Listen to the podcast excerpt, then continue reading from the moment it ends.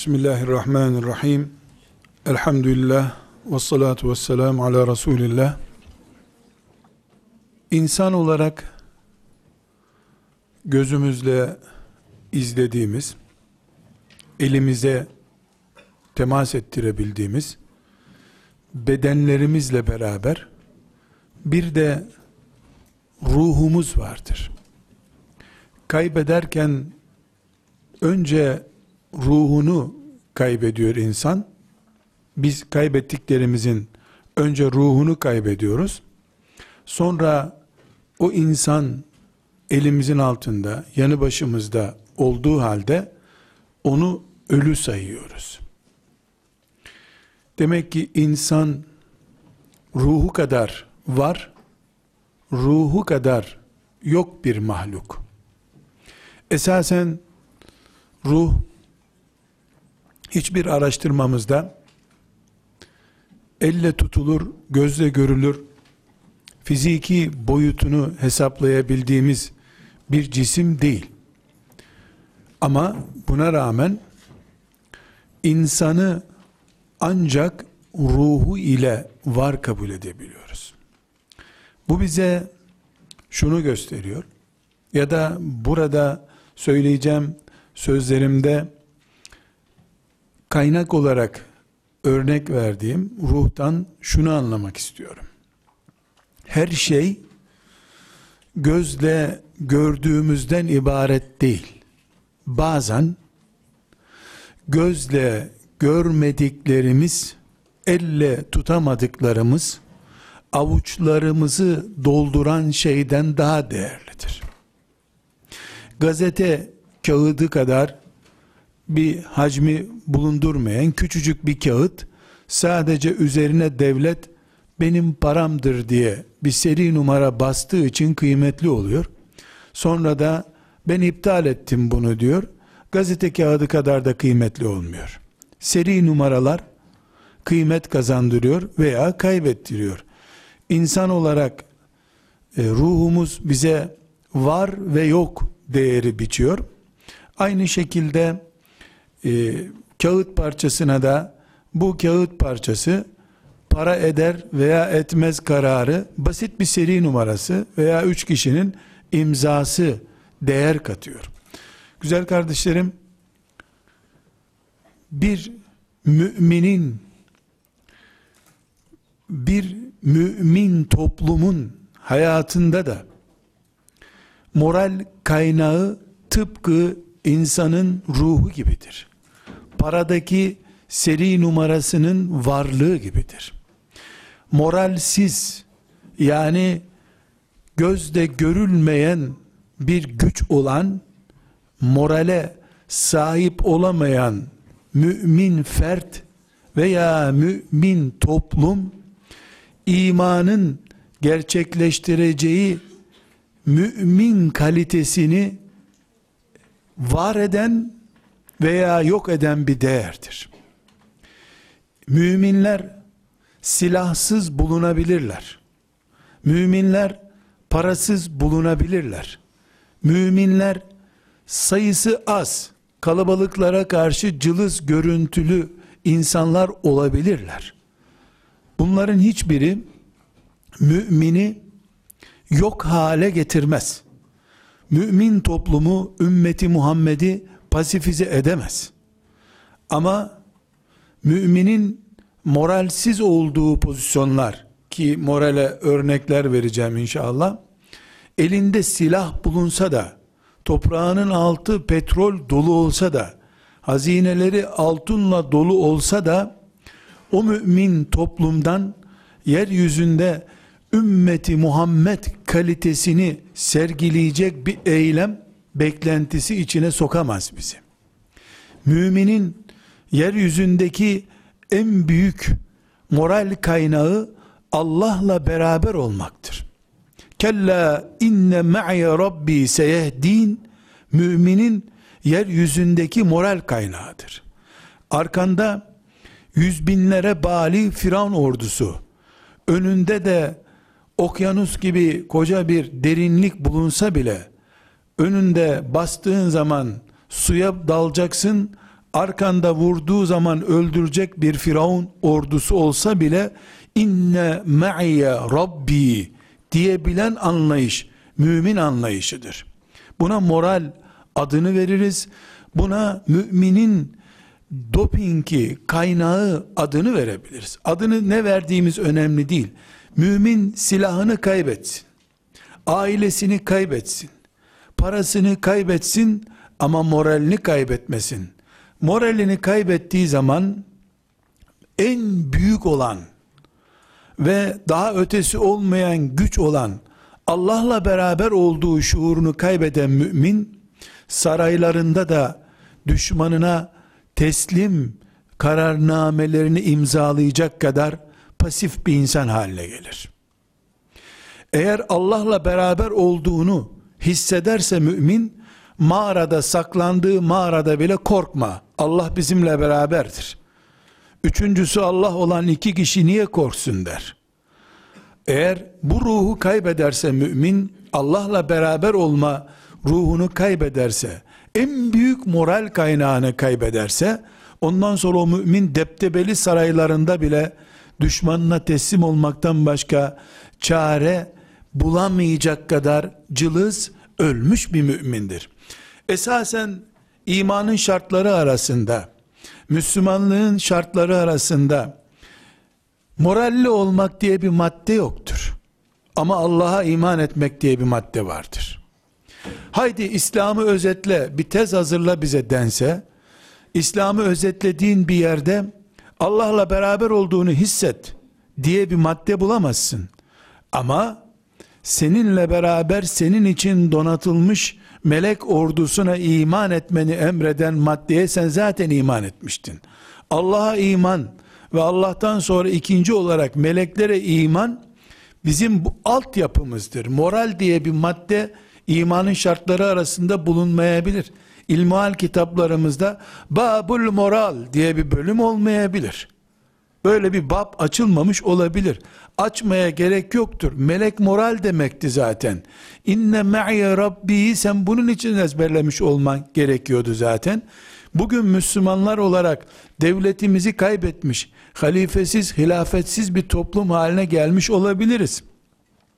Hilafetin aslı olan nübüvvetin bile dayanacağı bir evi olmadığı bir zamanlar Darül Erkam isimli bir küçücük bir mağara gibi bir eve sığındığı zamanları da vardı bu ümmetin. Denizin önünde arkasındaki Firavun ordusuyla beraber sıkıştığı zaman da vardı Allah'ın kullarının ama kella kella büyük bir slogandı. Olmaz. Allah'la beraberim ben. Bana mağlubiyet yoktur diyen anlayış vardı. Bu sebeple bugün ümmeti Muhammed olarak altımız zenginlik, üstümüz nüfus ve nüfuz dolu olduğu halde cılız kendimizi hissediyor olmamız bizi yeniden kaybettiğimiz nedir? Kaybettiğimiz halifelik midir? Kaybettiğimiz petrol yataklarımız mıdır? Kaybettiğimiz coğrafyadaki siyasi sistemimiz midir? Yoksa bunların hepsinin ruhu durumunda olan Allah'la beraber olmak ve asla mağlubiyeti kabul etmeyeceğimiz gücün sahibi olduğumuzu hissetmek midir? Herhalde ikincisidir. Çünkü bu ümmetin elinde kuruş olmadığı zamanlarda, yanında bir kişi bulunmadığı zamanlarda, çıplak ayakla seferberliğe çıktığı zamanlar, dünyayı fethetmek üzere çıkmıştı. Çünkü Musab bin Ümeyr'in hiçbir şeyi yoktu, kitabı yoktu, kalemi yoktu, defteri yoktu. Ama Allah benimledir, melekler benimledir diye telakkisi vardı. Bu telakki Musab bin Ümeyr'in elinde devlete dönüştü çıplak ayakla kurdukları ordulardan fetih sonuçları elde ettiler. Donanımlı halimizdense evlerimizi bile kurtaramayacak pasif pozisyonlara mahkum olmuş bir ümmet olduk. Bu sebeple güzel kardeşlerim, size İslam'ın yeniden devlet olmasını anlatmak için burada bulunmuyorum. Fert olarak, bir mümin fert olarak ve ümmeti Muhammed olarak her şeyimizin temel kaynağı olan moral olduğunu söylüyor. Moralimizi de biz psikologlardan alacak kadar cılız bir ümmet değiliz.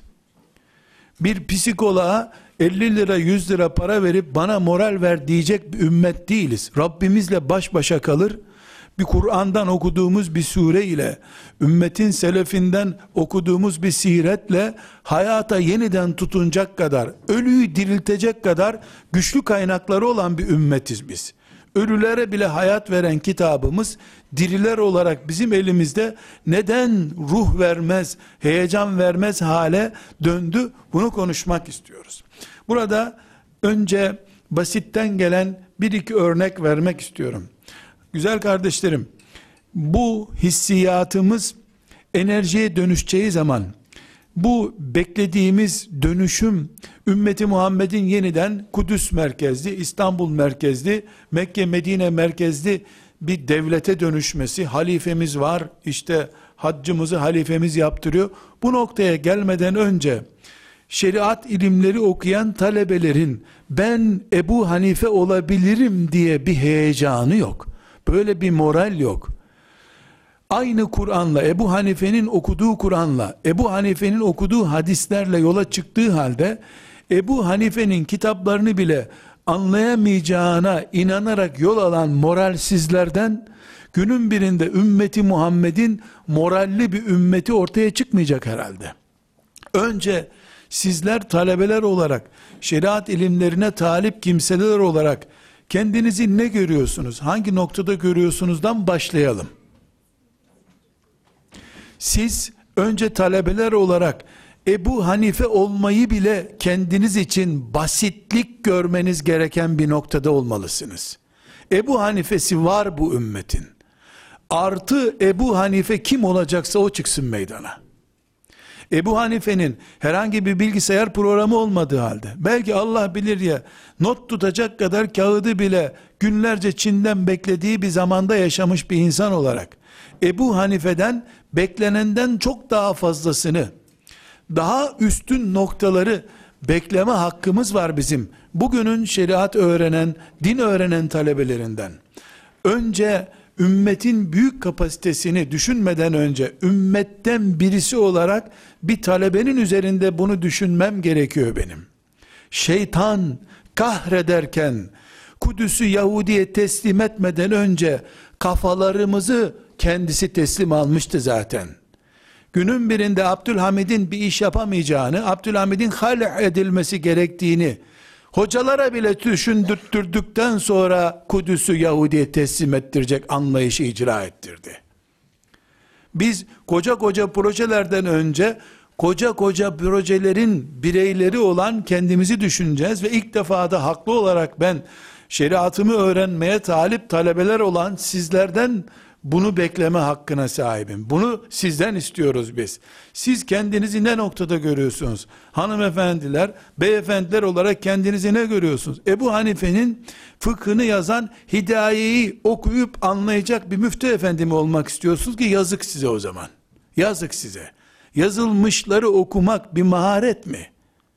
Ebu Hanife'nin yazamadıklarını, yapamadıklarını yapmaya talip misiniz? Fethedilmiş bir İstanbul'u korumak Fatih olmayı gerektirmiyor.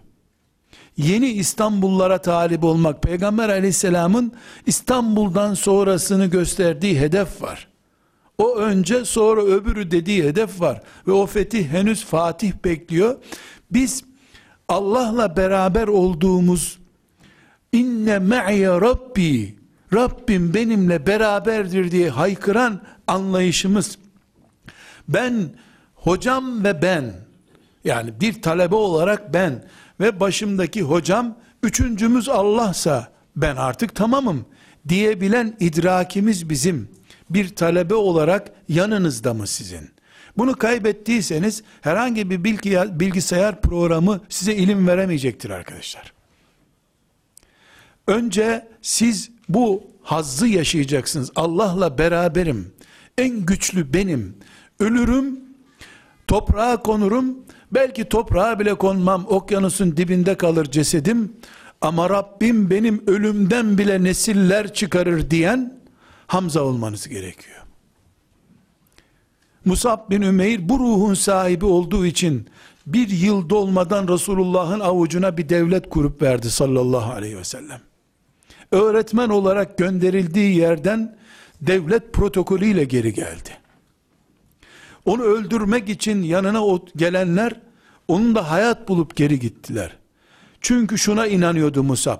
Tamam öldüreceksen öldür. Bırak sana bir ayet okuyayım diyordu. E oku bakalım ne okuyacaksın Muhammed'in şiirlerinden diye.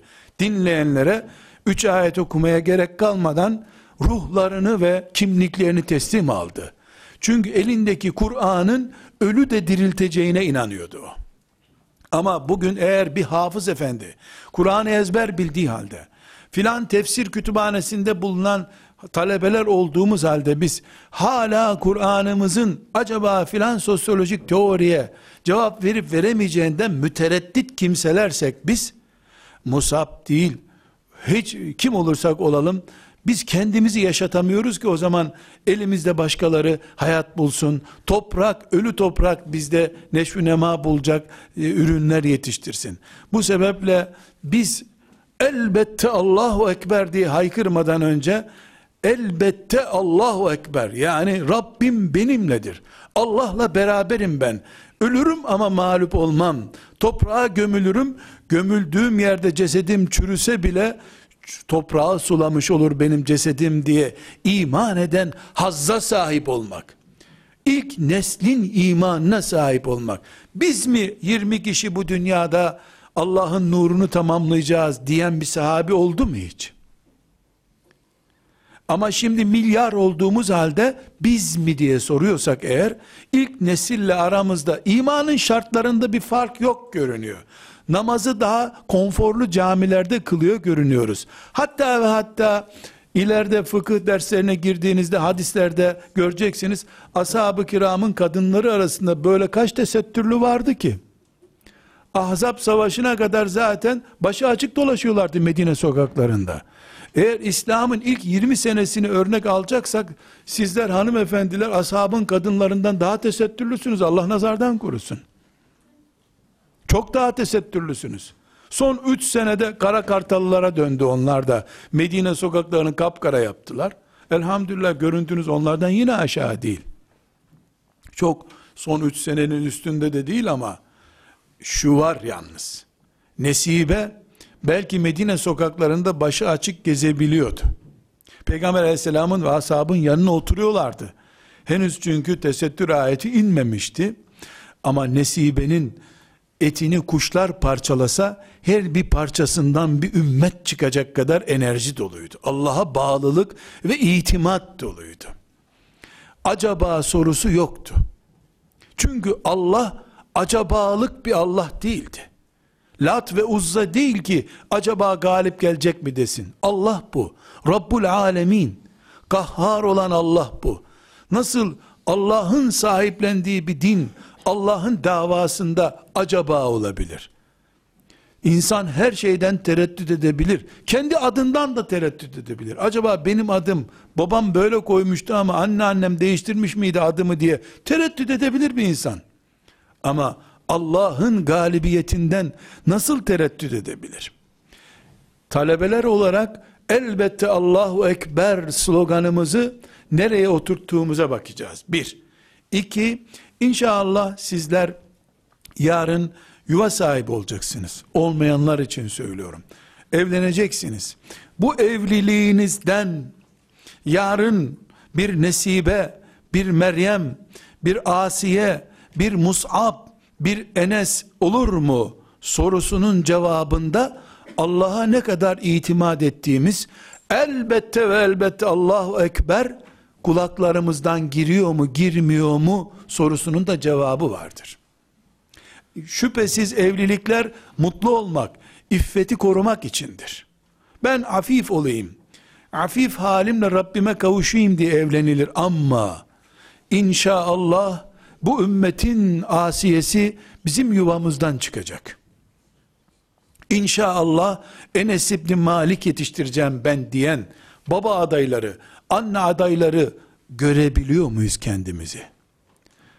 Yoksa Hanne kadın İsrail oğullarının çirkef toplumunda Tevrat'la oynayan, peygamber katleden toplumun içinden gelmiş bir Hanne sana adıyorum Rabbim dedi O zaman Allah adakları kabul ediyordu da o Allah şimdi adak kabul etmiyor mu?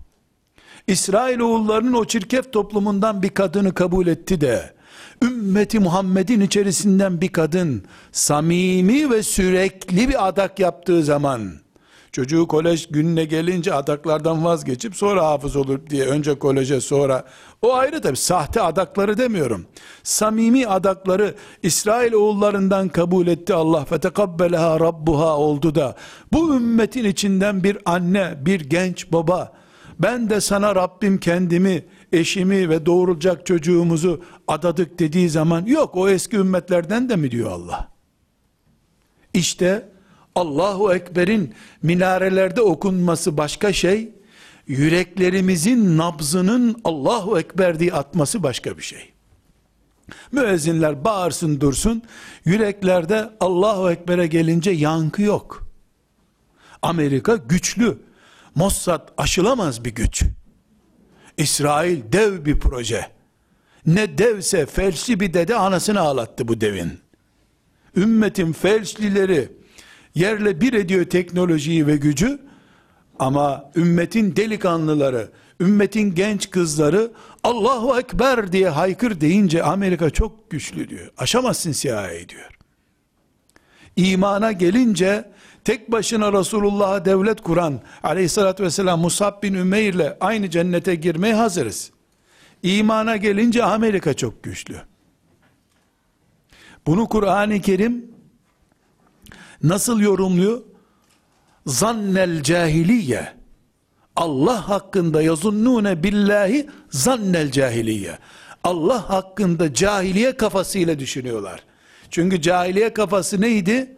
Lat menattan güçlü. Uzza lattan güçlü.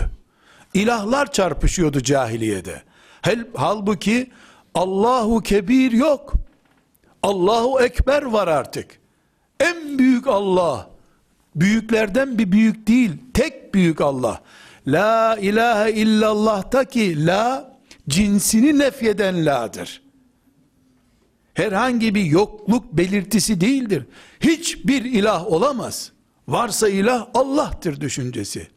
İlah Lat, Menat, Uzza'ydı. Şimdi Amerika, İsrail, Mossad, teknoloji, internet, şu bu sistem eğer hala güç noktası olarak aşılamaz bir nokta olarak müminin önünde duruyorsa nerede la ilahe illallah'taki cinsini nefyeden bütün ilah cinslerini nefyeden la nerede o zaman?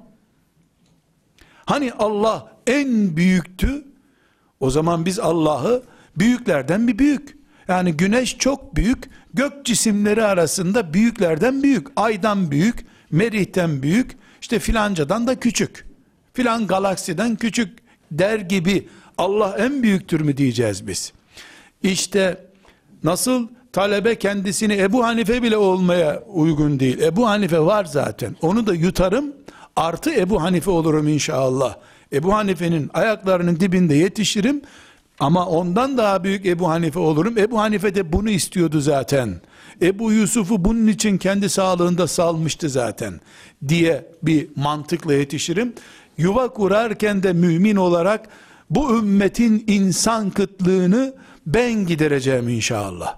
Benim yuvam bunun için kuruluyor. Tıpkı Hanne kadın Mescid-i Aksa'yı işgal eden Yahudi çirkefliğine karşı ben ancak karnımdakini sana adayabiliyorum Rabbim. Tek başıma ne yapayım ben cılız bir kadın olarak dediği zaman onu duyan Allah'a söz söyleyen Hanne'nin adak yaptığı mantıkla adak yapan anne adayları, baba adayları kella inne ma'i rabbi seyehdin Teknoloji her şeyin başını aldı götürdü. İnternet aşılamıyor. Facebook sayfaları çok fesat yayıyor. Ne olursa olsun inne ma'ye rabbi seyehdin. Çünkü bütün kalpler Allah'ın iki parmağı arasında ise eğer benim yetiştireceğim bir çocuğum, benim yuvamdan çıkacak bir mücahit, bütün kalpleri Allah'ın emriyle kendisine çevirebilir, sözü müessir hale gelebilir diye düşünen anlayış, bu ümmetin ilk çekirdeğinin ruhunda olan anlayıştır. Beni öldürebilirsiniz. öldürün ama Muhammed'e dokunmayın diyen anlayıştır bu. Şimdi ne yazık ki kardeşlerim görüyorsunuz bu anlayış yani benim ayağıma diken batmasın yeter ki Muhammed rahat etsin diyen anlayış şimdi benim şeyhime büyüğüme dokunmayın ben öleyim diyen anlayışa dönüştü. Peygamberin yerine başka odaklar oturtuldu. Böylece biz esasen kainat kadar güçlü bir kainattan daha güçlü bir ruha, morale sahip olduğumuz halde bölünmüş, parçalanmış kimliğimizle elimizdeki enerjiyi kaybetmiş olduk. Aziz kardeşlerim, değerli kardeşlerim, ümmeti Muhammed insanlık için çıkarılmış bir ümmettir. Bütün insanlığa adanmış bir ümmetiz biz. Bunun en kestirmeden sonucu şudur. Bu ümmet Adem'den son Adem çocuğuna kadar bütün insanlığın kahrını taşıyacak. Tatlı, neşeli bir gün olmaz bu ümmetin. Onun için hanımı ile geçirdiği saatlerden sonra şehadete giden Hanzele bu ümmetin ortak tablosudur. Yatak odasıyla şehit toprağını bir arada tutan bir ümmetiz biz. Çünkü biz Orta Doğu'nun bir kasabasına gelmiş bir peygamberin ümmeti değiliz. 20 yıllığına gelmiş ölünce de davası bitmiş bir peygamberimiz yok bizim. İnsanlık için çıkarıldık. Adem'den Adem'in son çocuğuna kadar bütün insanlık omuzlarımızda yüklüdür. Peygamberimizin omuzlarındaydı.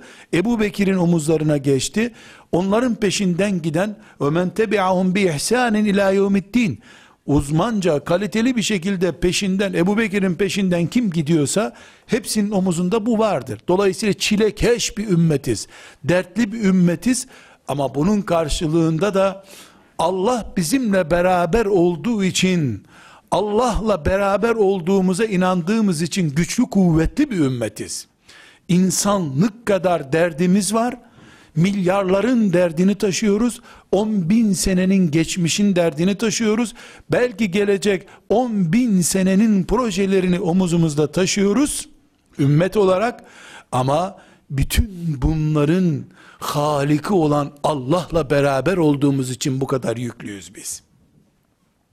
Bizim alemlere gelmiş bir peygamberin ümmeti olmamızın mantığı budur kardeşlerim. Bunu burada bir sıkıntımız var bizim. Biz düşünürken şeyhimizin, yazarımızın, mütefekkirimizin, alemimizin kafası kadar düşünürsek bunları kaldıramayız. Çünkü mümin nihayetinde bir insandır. Gözümüzün bir görme kapasitesi var. Kulağımızın duyma kapasitesi var. Her frekanstan ses duymuyoruz. Aynı şekilde beynimizin taşıma kapasitesi var. Allah gibi görmek, Allah gibi duymak, Allah gibi düşünmektir çare. Buhari'deki hadisi şerifi hatırlıyoruz ya, hani mümin kendisini Allah'ın farzlarına, nafilelerine adadıktan sonra geldiği noktayı nasıl tarif ediyor kutsi hadis-i şerif? Allah'ın tuttuğunu tutan, Allah'ın gördüğünü gören, Allah'ın duyduğunu duyan, Allah'ın yürümeyi murad ettiği yerde yürüyen adam olmak. İşte bu gelinmesi gereken noktadır. En güçlü asla mağlubiyet hissetmez. Ölürken bile ölümden zevk alık. Fustu ve Rabbil Kabe. Haram bin Milhan ne dedi? Mızrak arkasından girmiş, önünden çıkmış, tuttu baktı ki demir parçası sırtından girmiş buradan çıkmış. Ya 10 saniyesi var ya 20 saniyesi var. Hainler arkadan vurdunuz demedi. Fuztu ve rabbil Kabe dedi. Kabe'nin Rabbine yemin olsun kazandım bu işi dedi. Kazandım dediği mızraktı. Mızraktan kazanç olur mu? Mantık ne mantığı ama Allah'a inanma mantığı. Haydi şu e, dağın eteğinde sizin cennetinizi görüyorum diye biz şeriat eğitimi görmüş hocalar, siz şeriat eğitimi görmüş talebeler olarak işte duyduk bu cümleyi. Şu dağın eteğinde cennet var su hitabı bize gelseydi yani ne kastediyorsun ya Resulallah? Yani oraya gidince sistemimiz İslamileşecek cennet gibi bir dünya kuracağız mı demek istiyorsun? Derdik herhalde biz. Çünkü felsefenin süzgecinden geçirilmiş izimler mizimlerle yoğrulmuş bir hadis fıkıh, Kur'an anlayışımız olduğu için cennet o dağın eteğinde sorusunda yani o dağın eteğinde İslam devleti kurulacak herhalde diye algılardık biz. Ama o dağın eteğinde cennet var sözünü duyduğunda o söze muhatap olanlar bu salkımı yiyecek kadar beklemeye değmez madem cennet orasıdır dediler. Allah gibi gördüğün zaman, Allah gibi düşündüğün zaman elde edeceğin sonuç budur. Tabi şimdi benim bu ifadelerim acaba dinden çıkmışlık mıdır, ehli sünnet aykırı mıdır? Bu da ayrı bir felsefe zaten. Yani hadisi şerif Allah'ın gördüğünü görmek, Allah'ın tuttuğunu tutmak diyecek.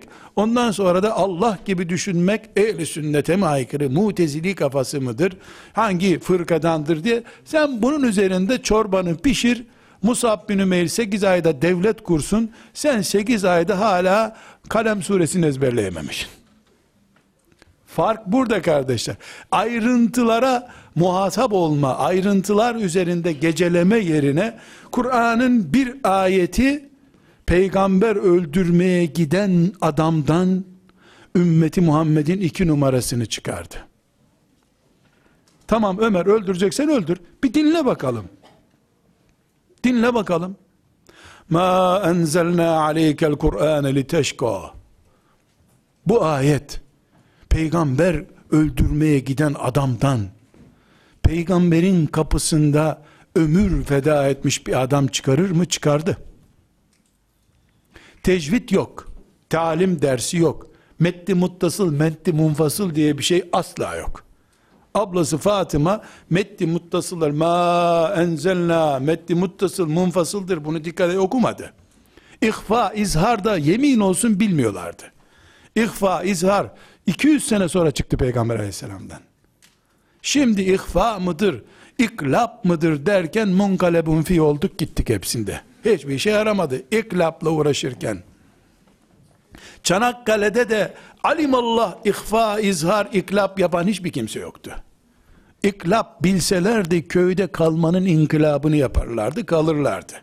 Biz burada bir hayır yapacağız filan deyip gitmezlerdi Çanakkale'ye. İklap bilmeyenler İngilizler Kur'an'ımızı alacaklarmış diye saf iman edenler gittiler, Rablerini buldular orada. Dağın eteğine gittiler işte. Demek ki biz asıl aradığımız şeye inne me'ye rabbiye koşmamız lazım. Yok öyle bir şey. Rabbimle beraberim ben. Denizse deniz. Gelirse gelsin Firavun. Burada yalnız değiliz ki Rabbimizle beraberiz biz. Ama felsefesiyle meşgul olduğun zaman bir şeyin özünü kaybediyorsun. Burada kardeşlerim ilim yolcuları olarak yarın yuva kurup ümmeti Muhammed'in kalelerinden bir kalenin sahibi olacak kimseler olarak ve ümmeti Muhammed'in fertlerinden insanlar olarak biz toprağımızın altındaki madenlerden toprağın üstünde kitleleri, milyonları, yüz milyonları, milyarı bulmuş, bali olmuş bir ümmet olarak asıl kaybettiğimiz şeyin Rabbimizle beraberiz biz. Rabbimiz içinde mağlubiyet yoktur. Zul kuvvetil metin ne demek ya? Önemli petrol kaynakları olan demek mi?